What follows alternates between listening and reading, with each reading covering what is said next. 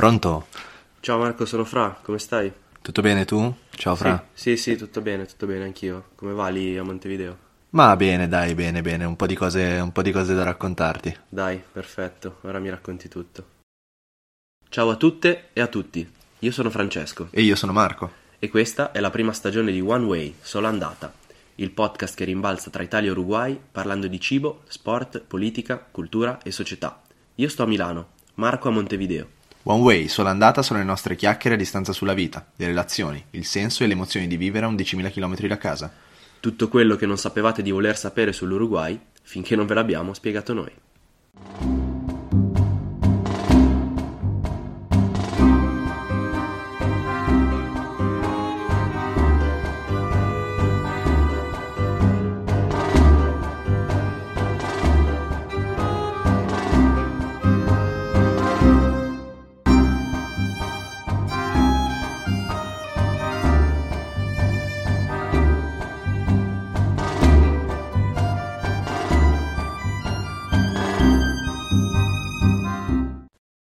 Se ti avessi chiesto qualche mese fa quali sono i cibi tipici dell'Uruguay e cosa si mangia in Uruguay, avresti saputo rispondere? Probabilmente in effetti no. Pure oggi credo sia difficile trovare una cultura, una nazione, una regione, una cucina che non siano rappresentate all'estero in maniera consistente. Hai ragione, però in Italia i ristoranti uruguaiani si contano sulle dita di una mano e l'unico un po' più conosciuto ha una storia particolare, si trova tra Milano e Varese e non potevamo non andare a provarlo ovviamente.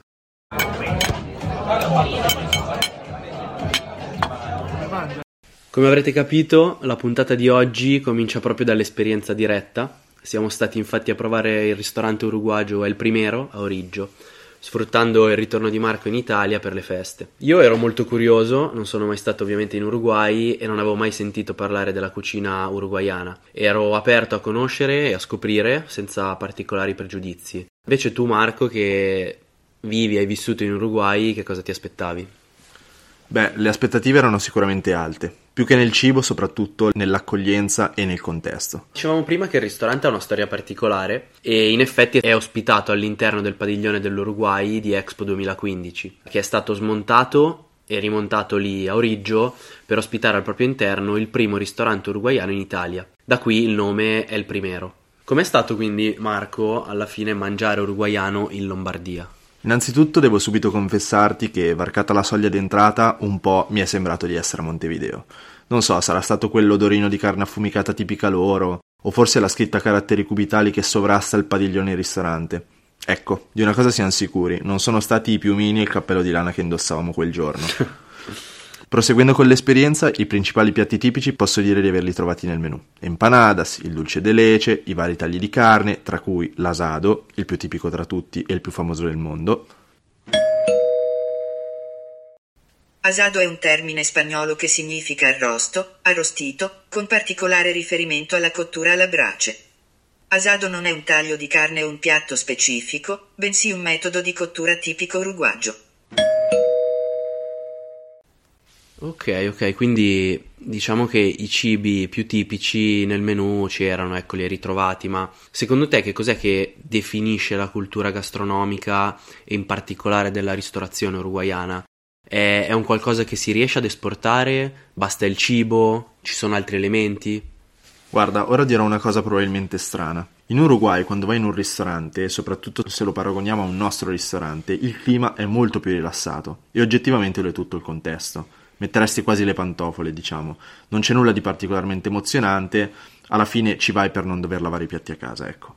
Però in tutto questo c'è un'armonia. Mi spiego meglio. I camerieri, il personale sono distesi, ti accolgono certo, ma non corrono per servirti prima, insomma. C'è una certa rilassatezza e calma, molto poco italiana.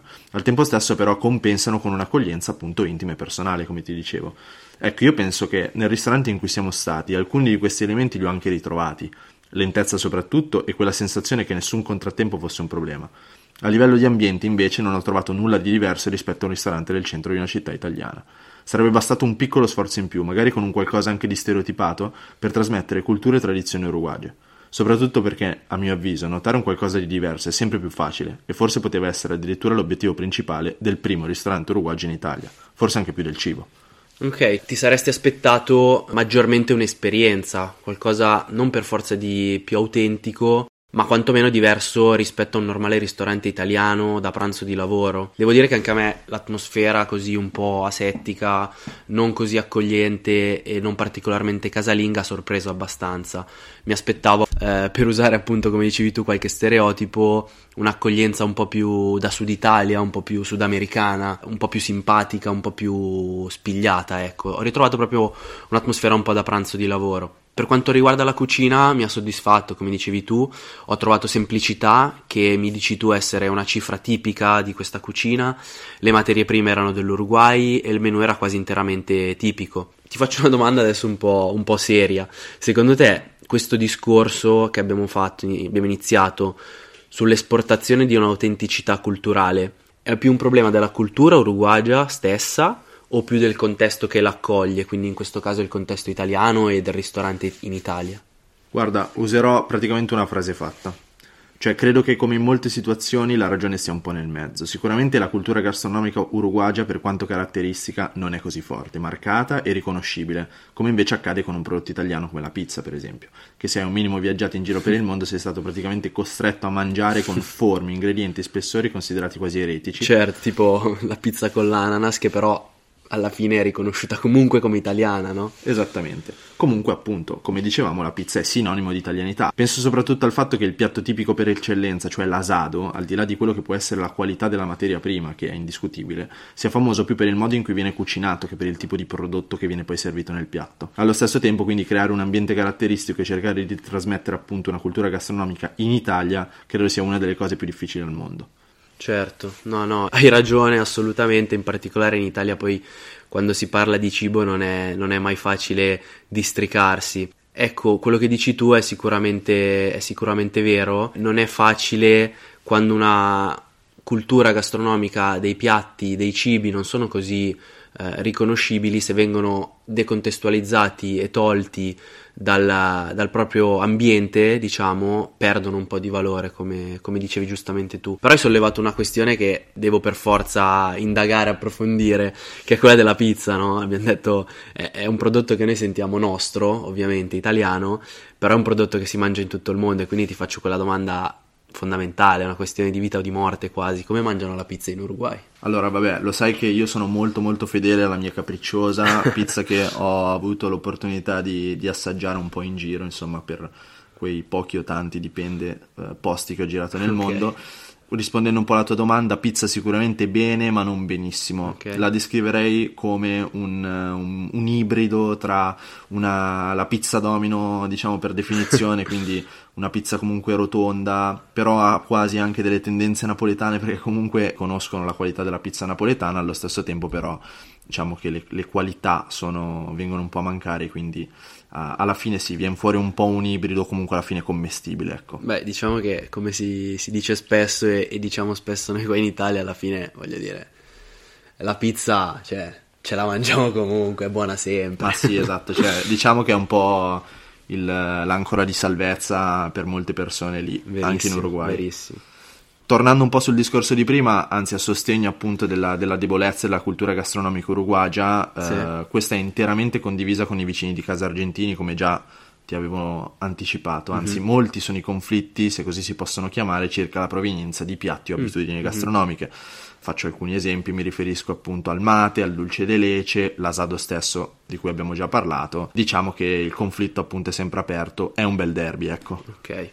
Però invece scusa, torniamo un attimo sul territorio uruguagio, no? Abbiamo parlato adesso sì di cultura uruguagia, ma in Italia. Quindi torniamo un attimo sul tuo terreno di caccia e la mia domanda è come siamo messi lì a esportazione della cultura italiana, quindi come sono i ristoranti italiani.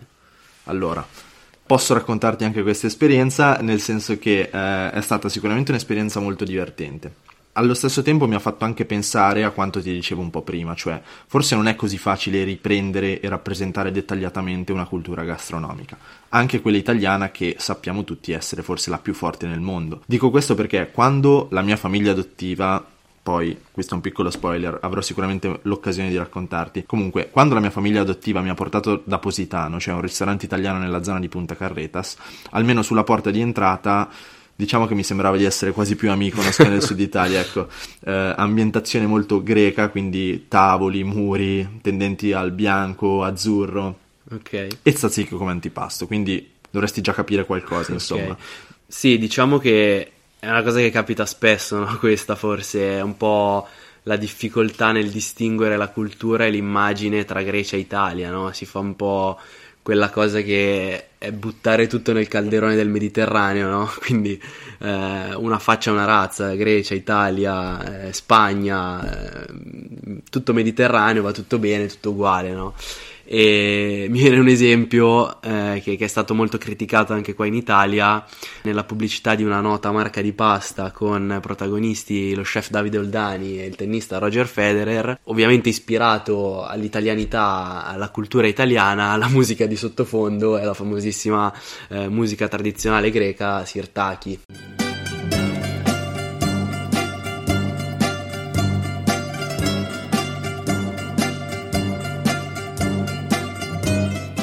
E questo è un po' l'emblema di questa, di questa stereotipia della cultura italiana che, che raccontavi. Esatto. Secondo me, guarda, nel caso specifico e anche nel caso uruguagio, eh, questo, soprattutto per esempio in Sud America, noto quasi un accontentarsi di quel eh, 20% che ereditano un po' per origine, un po' per radici comuni, eh, che però ovviamente non è più attuale, nel senso che ha perso in termini di veridicità e appunto di attualità. Mhm. Sì, è, è una cultura talmente famosa e diffusa in Occidente che è diventata un po' di tutti, no? E nonostante quella vera poi la conosciamo e la conoscano in pochi e sappiamo in Italia essere molto varia di regione in regione o addirittura di provincia in provincia in alcune zone, in alcune zone d'Italia, no? E quindi questo stereotipo che è diventato un po' di tutti, così riduttivo, a volte ci dà anche fastidio, no? Noi italiani che lo vediamo all'estero. Vero, siamo, siamo, diciamo molto sensibili a questo genere di cose, soprattutto perché ovviamente per noi è, è, tutto abbastanza innato e spontaneo scindere bene quello che è per noi appunto la nostra cultura, cioè siamo comunque molto fedeli. Comunque, al di là di questo piccolo svarione, il menù, quindi appunto del ristorante Positano, era molto italiano, soprattutto nei primi. Oltre alla pasta fatta in casa, potevi scegliere anche addirittura il formato, il condimento e il marchio. C'erano comunque dolci tipici, mi rifaccio per esempio al tiramisù, insomma, diciamo che si sono impegnati, ecco. Quello che tu però non sai, caro Marco, è che io ti ho preparato una piccola sorpresa, ovvero da buon italiano protettore del cibo santo della mia nazione, sono andato a selezionare su Google alcune recensioni un po' divertenti sul ristorante Positano, no? e quindi te ne leggo un paio. Allora, la prima recita: Ho ordinato una milanese con purea e questa mi è arrivata super piccola e non molto ricca. Ok, ok. e questa è una. La seconda, questa forse è ancora più divertente, terribile. Risotto ai frutti di mare più simile a una zuppa di gamberi e burro. No, spero che tu non l'abbia presa Mi questa piace. perché No, no, non, no, no. Zero, zero, non zero. oso immaginare cosa potesse essere. Te ne leggo un'ultima. Qualità molto scarsa, pasta con ripieno corretto, al dente addirittura si azzarda a dire questa persona uruguagia, ma poco brillante. Salsa ai funghi secca. Avrei dovuto ordinare il formaggio. ok, queste, queste sono delle piccole chicche di come vedono eh, la cucina italiana i clienti uruguagi Mi- di, mi piaciute. di Positano. Ecco. Ho apprezzato, apprezzato, apprezzato. Ok, ok, bene. È stata anche questa una puntata interessante. Abbiamo parlato di, di stereotipi, in particolare della cultura italiana stereotipata in giro per il mondo. Abbiamo parlato ovviamente di cibi tipici uruguagi e della difficoltà di esportazione della cultura gastronomica uruguagia per eh, il fatto che non è così forte, non è così riconoscibile ed è molto in conflitto e in contrasto e in condivisione con i cugini argentini, con gli odiati cugini argentini. Non possiamo però chiudere senza prima averti interpellato, Marco, ovviamente, sul modo di dire di oggi. Quindi parola a te per l'inganno della cadrega. Ti ringrazio per premiare i miei sforzi anche solo di ricerca, visto che appunto ci tengo particolarmente all'inganno della cadrega. Eh, ovviamente parliamo di cibo, ci colleghiamo anche un po' alla puntata scorsa, la prima puntata. Il detto che ho trovato è stato ser más largo che un dia sin pan. Al di là di quelle che sono le mie qualità di pronuncia, che spero comprendiate, il significato letterale di questa espressione è, è, più, è più lungo di un giorno senza pane. Quindi sostanzialmente questo detto sta ad indicare un, una giornata particolarmente faticosa, cioè quindi una, una, una, giornata quasi terribile. Ecco, è stato un giorno senza pane, cioè un, proprio un giorno estenuante, lungo, tutto ciò che di peggio ti può capitare in una giornata, ecco. Ok, ok. Quindi questo pane che ci perseguita anche nella puntata, giustamente, che riguarda il cibo, e questo fantastico inganno della cadrea, questo detto uruguagio anche, anche quest'oggi. Grazie Marco, grazie a tutti per averci ascoltato. Grazie a te. La prossima puntata, l'assist ce lo serve la rivalità di cui abbiamo iniziato a parlare tra Uruguay e Argentina, perché nella prossima puntata parleremo del, dell'ambito in cui questa rivalità forse raggiunge l'apice, l'apoteosi che è ovviamente il calcio. Grazie a tutte e a tutti per averci ascoltato. Se non volete perdervi l'uscita delle prossime puntate, seguite il podcast e se vi è piaciuto lasciate 5 stelline e una bella recensione. Se volete saperne di più sull'Uruguay, su chi siamo, o se avete qualunque domanda o curiosità, ci trovate su Instagram e su TikTok, oppure potete scriverci a fra.bigotto.gmail.com. Ci sentiamo alla prossima, a presto!